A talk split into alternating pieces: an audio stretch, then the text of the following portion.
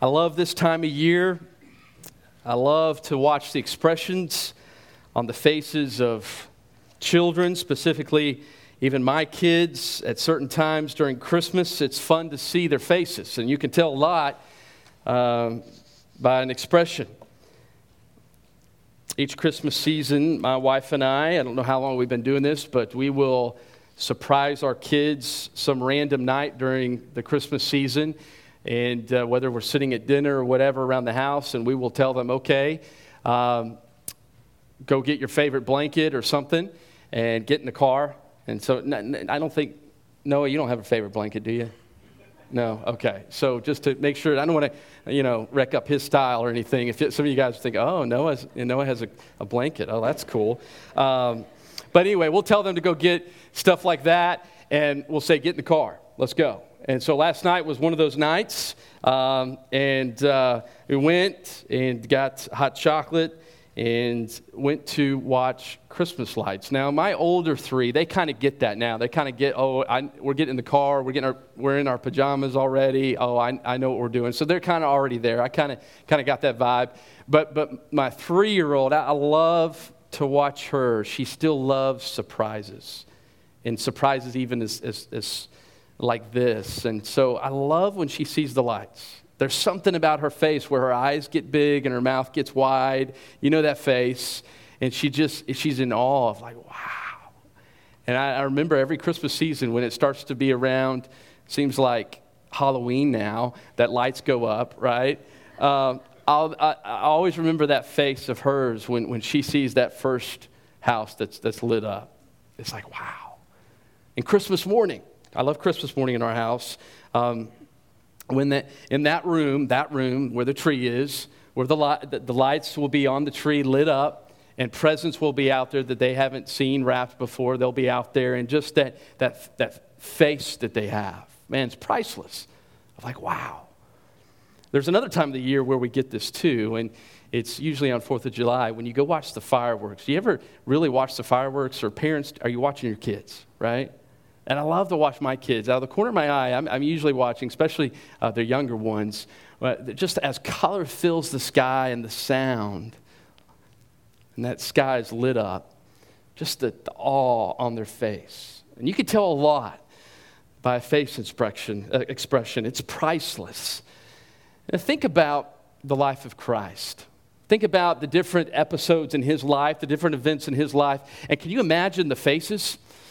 Imagine the faces during Christ's coming from heaven to earth. Imagine Mary hearing from the angel that you're going to be with child. What? You know, imagine that face. If we could put faces to the events, but that child is going to be the Son of God. Can you imagine the shepherds when they hear from the angel that the child is going to be born in Bethlehem and he is a Savior?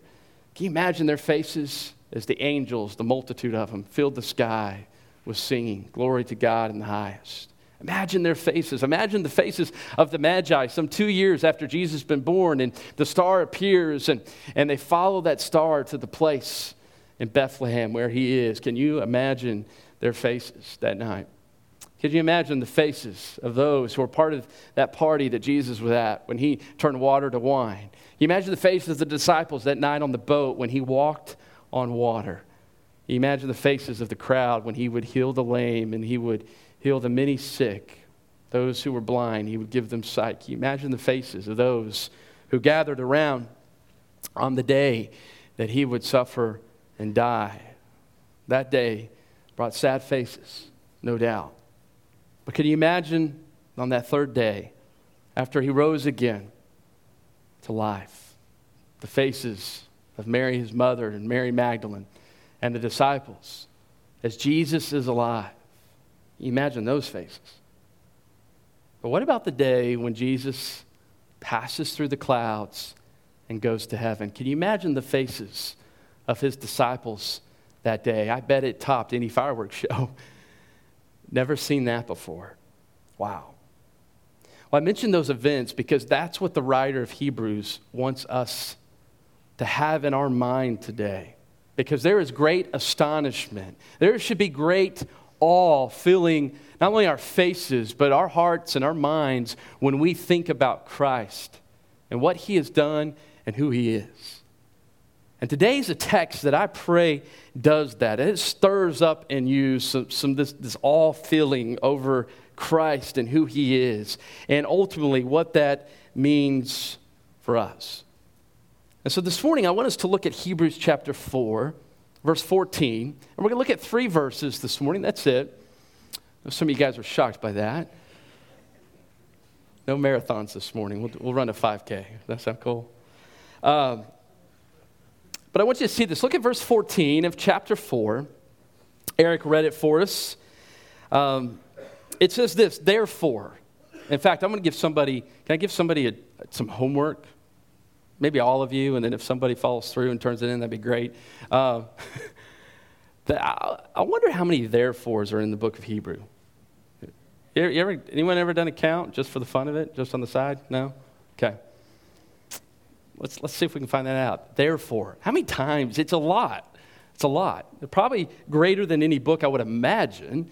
Um, I haven't done the study on that, but therefore, again, all right? Since we have a great high priest who has passed through the heavens, Jesus, the Son of God, let us hold fast our confession. Now, there is a thought here this morning in this verse that is significant to us understanding anything that we're going to hear today. And yet, it is a phrase that probably many of us in here don't know a lot about. And it's the phrase, great high priest. Because when we think of a high priest, what do we think of? Uh, think of? Um, at the nine o'clock hour, we were talking, and uh, I told them when I think of a high priest, I think of a big hat, right? That's adorned with jewels or whatever. That's just the first thought that comes to my mind. Uh, somebody else said that they think of the Pope. Uh, there's many different things that you might think of when you hear the term or the phrase high priest. But what's interesting is for some of us and for many of us, it doesn't mean anything to us. The term high priest, it, it's not our context. It's not something we're real familiar with, that we're around a lot. For some of us, maybe our background is the Catholic Church, and so maybe we're familiar with the term priest, and we kind of understand that and what that might mean in the Catholic setting. But for most of us, the idea of high priest has lost its meaning, or maybe over time, because it's been so long, um, we, we don't know what that is.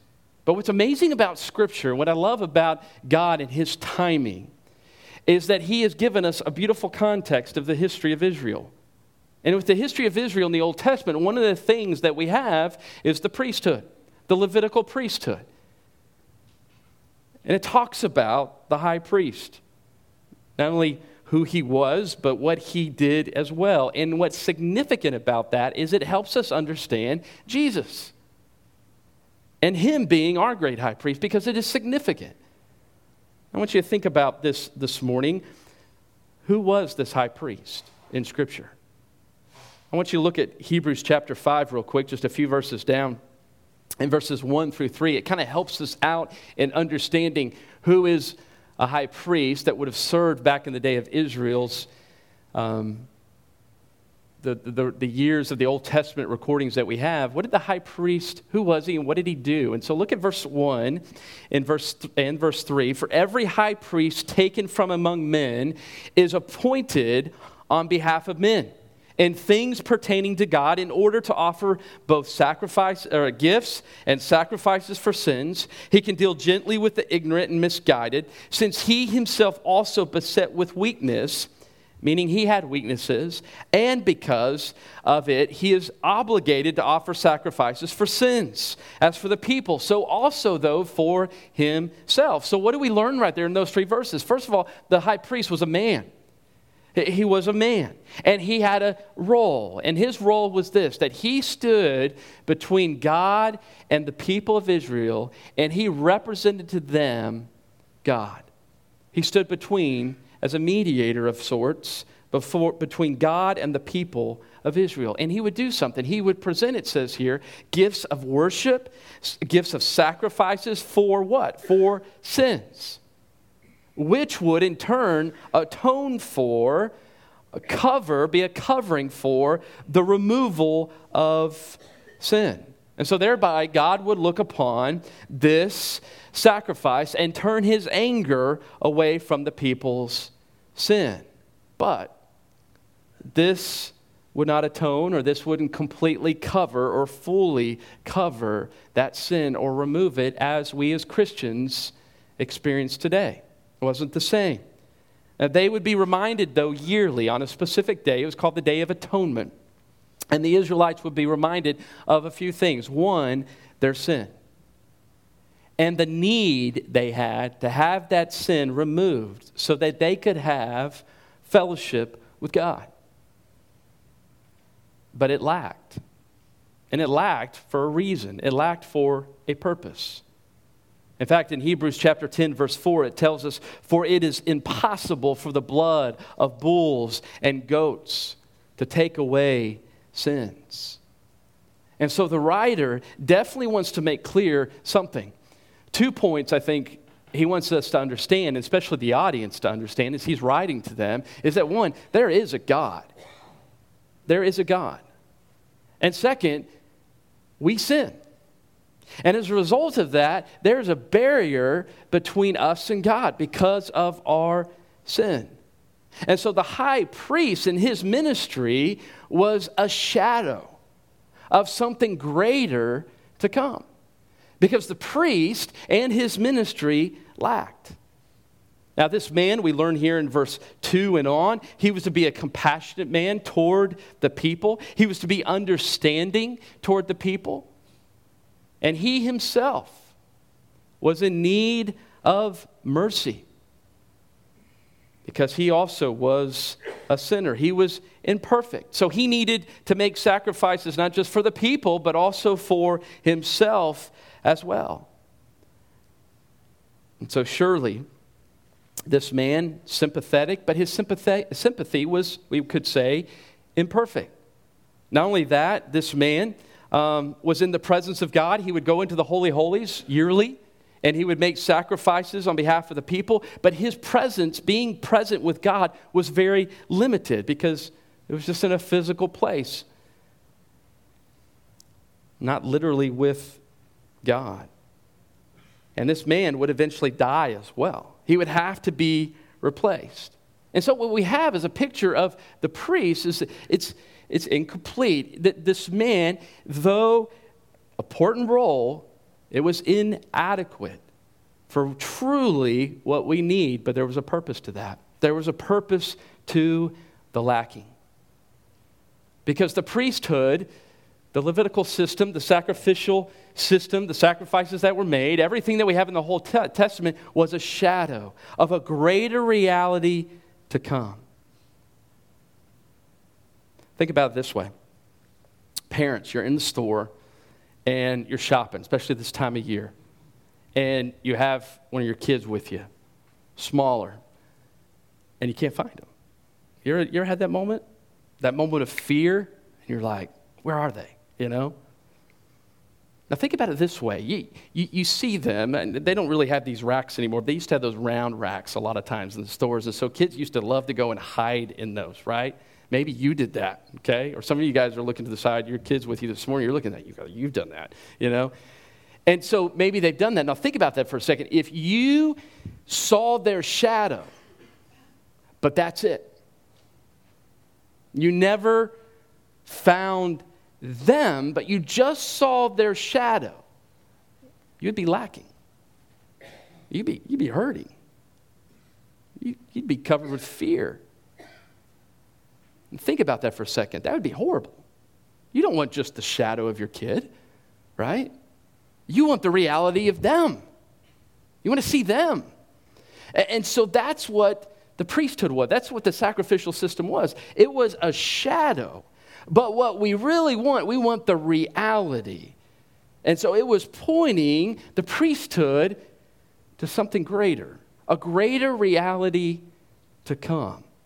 And it was pointing to ultimately the great high priest. That's the goal of the writer when he talks about the priesthood and why he brings in places like chapter 5 and even through chapter 10 is what he's going to do is he's going to show them this system that lacked but it lacked with purpose. And it was God's purpose to point us to our greatest need and a great high priest. And that's back at verse 14. That's what it says. We have a great high priest, right? Who has passed through the heavens, and his name is Jesus, the Son of God. Right here in this verse, the writer gives us three reasons why Jesus is the great high priest. And the first one is this He's the Son of God. We saw in chapter 1 that he received that title before creation, that he has a more excellent name than the angels. That's what chapter 1 and 2 is about. He's greater than angels. Remember, they were getting wrapped up in worshiping angels? Kind of Oprah like. Oprah went through that phase, right? Calling her out, sorry. Let's do that. I think she has a good magazine. Some of you guys might like that. But anyway, she was wrapped up in that. Other people get wrapped up in that. Um, chapter 3 he says that Jesus is greater than Moses. They were getting wrapped up back to Moses. They were tempted to fall back into these things. Why? Because they were being persecuted. They were suffering. They were having their property seized. They were uh, being threatened. And so here you have these Christians, and they were like, hey, listen, this is tough stuff living for Christ. And so they wanted to fall back on these things. But the writer said continually, this is Jesus. He is the Son of God, He is the eternal Son of God. In fact, look back at chapter 1, verse 8 through 9. It says about Jesus this that your throne, O God, is forever and ever. The righteous scepter is the scepter of his kingdom. You have loved righteousness and hated lawlessness. Therefore, God, your God, has anointed you with the oil of gladness above your companions. And so Jesus is God, unlike the priests of old who were merely men, and he was perfect as the men of old were imperfect. And therefore, this made his sacrifice, his one sacrifice on the cross, enough. Once and for all. Jesus doesn't have to keep going back like the priest of old. Once and for all, because he's the Son of God, his sacrifice is enough. That's why Hebrews 9 verse 11 through 12 says what it says. Listen, it says, When Christ appeared as a high priest of the good things to come, he entered through the greater and more perfect tabernacle, not made with human hands, that is to say, not of this creation. What is it of, though? Heaven. He entered heaven. And not through the blood of goats and calves, but through his own blood, he entered the holy place once for all, having obtained eternal redemption. Meaning this the debt that we all owe, he paid once and for all on the cross. And he vindicated the righteousness of God by his own blood. That's who he is. He's the Son of God. And his sacrifice is enough. Not only that, but Jesus is with God in heaven. That's what verse 14 tells us. Where do we get that at? The priest of old would minister in the Holy of Holies once a year, but Jesus, it says, has passed through the heavens, meaning he is with God in heaven is referring to what? His ascension. And so, whenever you read um, Acts 1 and you read about the ascension and you think, well, what's the significance of Jesus ascending? It's this right here. He's the great high priest. That's what his ascension means. He passed through the heavens and he is now dwelling in the true holy place of God where God dwells. How meaningful that is. This allows Jesus to be our forever high priest. That's what Hebrews 7 25 alludes to. Therefore, it says, He is able to also save forever those who draw near to God through Him, since He always lives to make intercession for them. That's what Jesus is doing today. He is saving people, He is interceding for His people. He's working on their behalf continually. That's what Jesus is doing. And that's because He is in heaven with God. He is in the holy place. He has passed through the heavens. And lastly, listen to this Jesus is alive. That's what verse 14 speaks of. Not like the, the priests of old who would eventually die and have to be replaced. Jesus will not die, he will not need to be replaced. He will live and does live forever. He's the eternal Son of God. Listen to Hebrews 7, verse 16. It tells us that Jesus was not a priest by physical requirements or anything of the law, but instead, he's a priest based on the power of an indestructible life, meaning this nothing is going to take him out. And he is our great high priest because he is alive and he is the eternal Son of God. Now, that was huge for the Hebrews to understand because they were so tempted to go back to this Levitical system. They were pressured. And they wanted to go back to what they knew, what was familiar. But the writer said, No, no, no, no, no. This is what is real. It is Jesus. And he is your great high priest. Now, it could have been tempting for the people as they heard this to say, Well, okay, that's great, but he is far and removed. He is in heaven. He is the Son of God. He's eternal, okay, but he is removed from us. We, we need something that is closer and someone who understands. And so listen to what the writer says in verse 15. He says this We do not have a high priest who cannot sympathize with our weaknesses, but we have one who has been tempted in all things as we are, yet without sin. I want you to see two things here. One, Jesus, as our great high priest, he sympathizes. But this sympathy is different. There are times when, when people will be going through different things, and as I talk to them, and I know you experience this too in life, and they share with you their hurts or they share with you some problems that they've gone through or different difficulties, there's times where we can only imagine what that might be like. But what's cool about Jesus is this He doesn't just imagine, He gets it. He gets it as one who has lived it firsthand. Think about this Jesus physically went through pain. He went through pain. He went through the pain of, of losing his best bud, Lazarus, here on earth. He went through the pain of that. He went through the pain of being rejected and hated. Anybody ever gone through that? Sure. We've gone through that. We've had the, the friends turn their backs on us. We've had other people walk out on us. Many of us get that. Jesus definitely gets that. He understands that. Jesus faced a life where he didn't materially have, he didn't have a home to call his own. He knew what it was like to go without, he knew it very well. He faced the physical pain and suffering, unlike any other, a horrific death on a cross. And so when you think about physically and mentally and emotionally Jesus sympathizing with us, he gets it. He understands completely what we're going through, whatever it may be. He gets it. And he's been tempted. It says right here that he has faced all the allurements of sin that we have faced. You think about that. Jesus tempted to lie? Yeah. Jesus tempted to seek revenge? You betcha. Can you imagine? The pressure when people were accusing them and in him and in that last days leading up to the cross tempted to covet. He was around people of high position people that had a lot at times. Covet steal lust being overtaken by self-pity murmuring to god. I mean you name it jesus definitely was tempted he knew the battle firsthand, but he fought it all the way to the end. But he knows, guys, he knows what it means to be tempted. In all things that we are, he understands. But yet, he did not give in to sin. It was perfect. And the writer wants them to understand that. Yes, he sympathizes with you, he is not far off. But he gets it. He understands the pressure. So don't bail don't leave.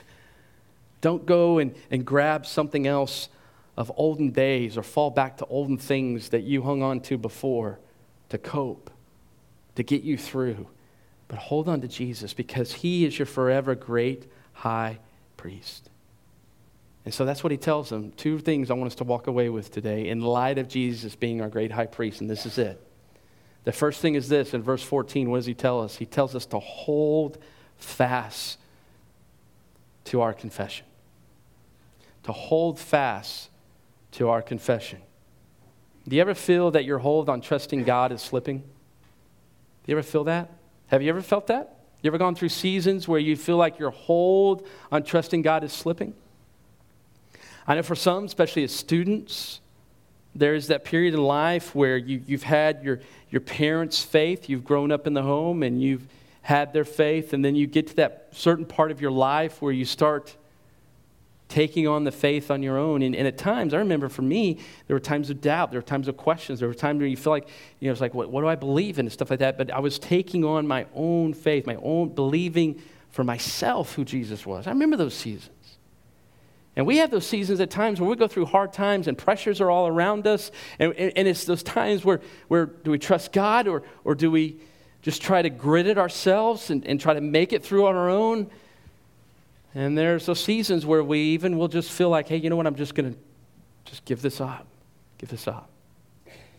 And so the writer was like, no, hold fast and what is that confession? What is he telling us to hold fast to? I think there's something going on here. Look at Hebrews chapter 3 verse 1 because he tells them this, therefore, holy brethren, partakers of a holy calling, consider Jesus. So think about who Jesus is again. And what does he say about him? He says he is the apostle. What is the apostle? He is the sent one. He is the one who has come. And he is our high priest of what? Our confession. And so, what is he saying? He's saying, don't forget who Jesus is. He has come, he was sent to be our high priest.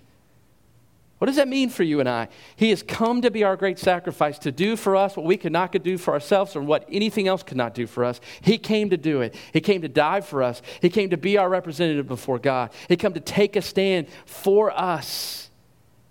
And He's working for us even still. That's what He is, and that's what He's doing.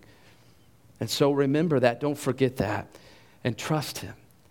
And that's what he says in Hebrews 3 6. He says, If we hold fast our confession and the boast of our hope firm until the end, that's what the people of God do. Our hope rests in our great high priest, Jesus Christ. Don't let that slip. And then, second and lastly, this morning, look what he says in verse 16, and we'll be done. He says, Therefore, let us draw near. So, in light of this great truth that Jesus is our great high priest, that he's passed through the heavens, therefore, let us draw near with confidence to the throne of grace so that we may receive mercy, find grace to help in time of need. The high priests of old in Judaism could only approach God at his earthly throne in the Holy of Holies, in the tabernacle, or in the temple once a year. But now, think about this you and I can come to God personally because Christ has made a way for us. He has made a way for us to God so that we can draw near to Him with confidence. And so, what does that mean for you and I as believers? Is that we can go to God anywhere, anytime, and we can call on Him and we can ask Him for help. This idea of confidence here, um, one preacher said this week that I was listening to, he says this idea of respectively being frank with God respectively being frank. That means just open and honest of what's on your heart and your mind. God already knows, He knows, but He wants us to come to the throne of grace honestly and open with Him, with whatever we're facing in life. And what is this throne? It's a throne of grace. Think about that this morning. It's not a place of judgment. I mean, that's what it was like in Israel's day. It was a place of condemnation, it was a place of judgment. But listen here, it's a throne of grace that you and I get to go through. I love what J.I. Packer says about this time of year. He says, The cradle led to the cross. He says, We must see it in this context, speaking about Christmas. He says, It is more than a marvel of nature, but it is a marvel of grace. Jesus coming as our great high priest.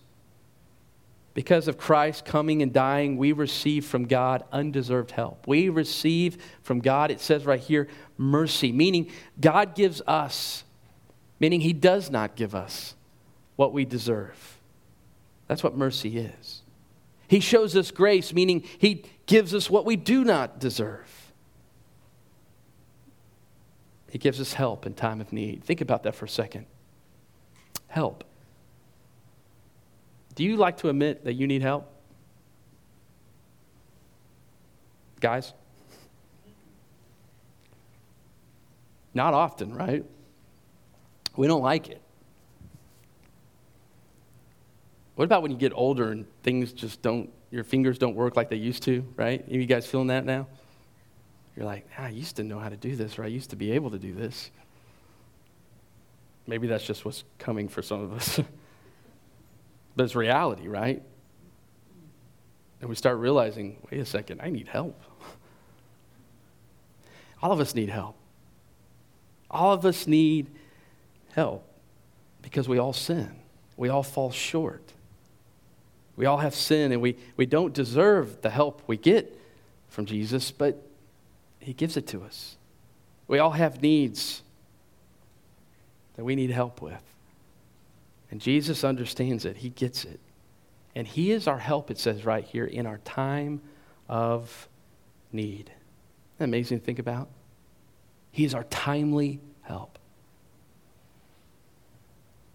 First Peter tells us this this morning, and I want you to just think about this, especially this time of year, whatever you're going through. But Peter tells us this therefore, humble yourselves under the mighty hand of God, meaning place your life, place everything in your world right now under God, subject it to God. And then he says this that he may exalt you at the proper time. And then he says this casting all your anxiety on him because he cares for you. What anxious thoughts, what anxiety, what cares of life are weighing you down this morning? Jesus says, bring them all under the authority of God. Rest in him. Tell him. Trust him. He's your help in time of need. And he is because he reigns on a throne. It's a universal throne. He is over all, in all power and all authority as our high priest to bring you and I perfect, timely help. So, what does that mean for you and I this morning? Be honest with him. Go to him. Meet with him. Pray. Bring your needs before him. That is what he's there for. for. He's our intercessor working on our behalf. Go to the throne of grace. For some of us this morning, the throne of grace is coming to Christ and recognizing there is a barrier between me and God, and it's sin. And I need that sin removed. And Jesus is the only one that can do that. For some of us this morning, that's where we need to go. We need to believe for the first time Jesus is our Savior and to receive the forgiveness of sins from Him. It's free this morning. You don't have to do anything for it. Jesus says, believe. Believe in me. Believe in Christ this morning. Um, we're going to come to this time of communion. We're going to draw near to God. We're going to come and remember what He has done for us. I pray this morning, when you think about the bread and the cup as you hold them this morning, I want you to think Wow. What those faces must have been like. The works of Christ at his coming. And then also at his death. I also want you to think about the great expectation and anticipation we have that as he went through the clouds and passed through the heavens, he's coming again. And I pray our faces this morning would reflect a great joy at that great truth. That yes, he has come, but he's coming again. And let's be thankful for what work he has done on our behalf as our high priest. Let's pray.